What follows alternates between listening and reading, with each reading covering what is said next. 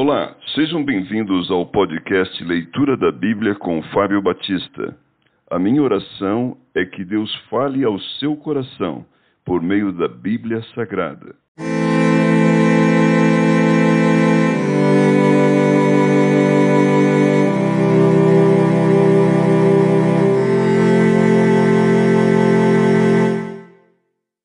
Daniel capítulo 6 Daniel na cova dos leões.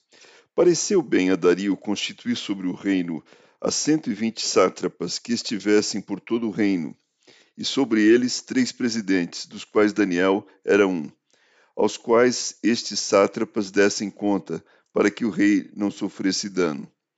Então o mesmo Daniel se distinguiu dentre os presidentes e sátrapas, porque nele havia um espírito excelente e o rei pensava em estabelecê-lo sobre todo o reino. Então os presidentes e os sátrapas procuraram ocasião para acusar a Daniel a respeito do reino, mas não puderam achá-la.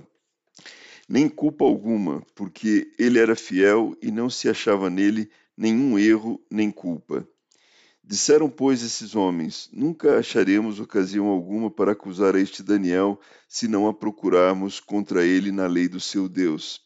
Então estes presidentes e sátrapas foram juntos ao rei e lhe disseram: Ó rei Dario, vive eternamente.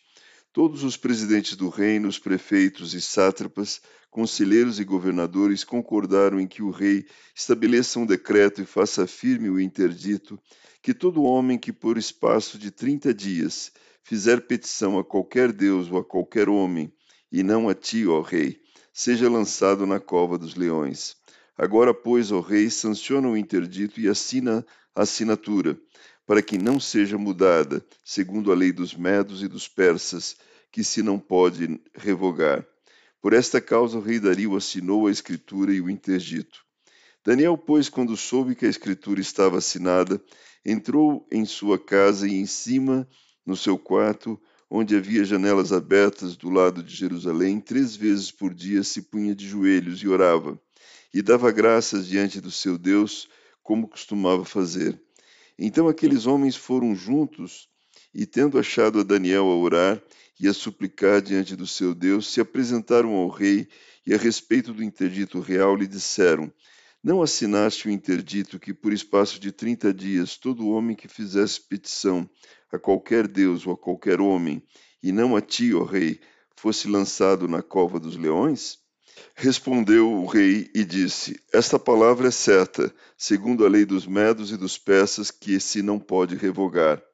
Então responderam e disseram ao rei: Esse Daniel, que é dos exilados de Judá, não faz caso de ti, ó rei, nem do interdito que assinaste. Antes, três vezes por dia, faz a sua oração.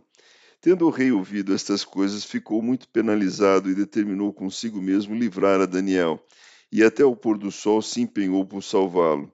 Então aqueles homens foram juntos ao rei e lhe disseram: Sabe, ó rei, que a lei dos medos e dos persas, que nenhum interdito ou decreto que o rei sanciona se pode mudar.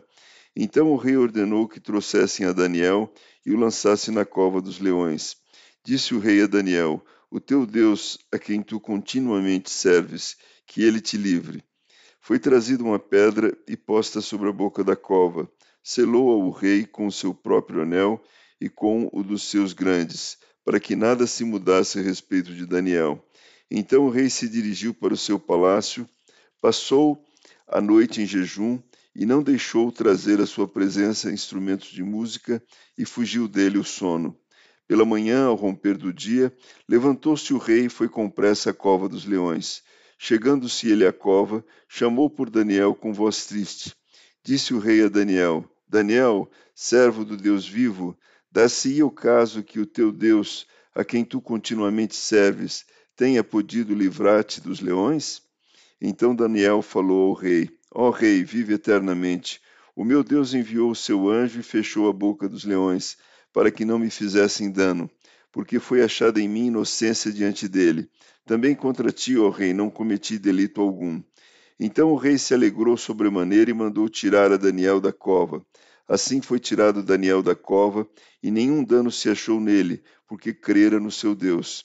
Ordenou o rei, e foram trazidos aqueles homens que tinham acusado Daniel, e foram lançados na cova dos leões, eles, seus filhos e suas mulheres, e ainda não tinham chegado ao fundo da cova, e já os leões se apoderaram deles e lhes esmigalharam todos os ossos. Então o rei Dario escreveu aos povos, nações e homens de todas as línguas que habitavam em toda a terra: Paz vos seja multiplicada.